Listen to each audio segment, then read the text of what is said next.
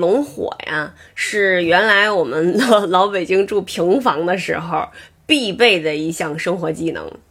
嗯，每天早上起来就把这个炉子的这个门儿给打开，打开一个小缝儿。炉子上面好好几种盖儿，有圆的，然后有一种喇叭形的，我记着，还有什么圈儿啊什么的，都都都都给它都给它勾下来。完了呢，做一盆热水，这样的话。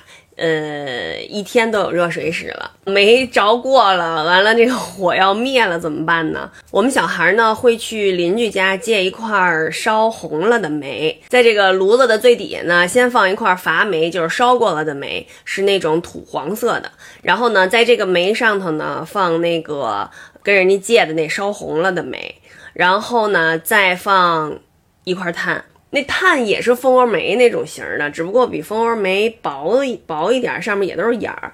等这个炭着了以后，再把一块生煤放上去，就是加这个煤呢，是有一个工具，那那个东西叫什么呀？我不知道，就是一个几字儿形的似的，几字儿。几个的几，那个几字形的，两边是两个钩，然后拿那个钩伸到蜂窝煤那眼儿里，然后这样一夹就夹起来了，然后放在炉子里头，所有的眼儿都得对好了。如果有那眼儿不通的，就拿那个火筷子，就是一根直的捅一捅那个眼儿，然后所有的眼儿都通了，这样哎，一会儿火就着上来了，着上来屋里就很暖和。爸爸妈妈呢会用报纸、杂志、什么劈柴 龙火，但是我一直没有学会这项 难难度比较大的技能。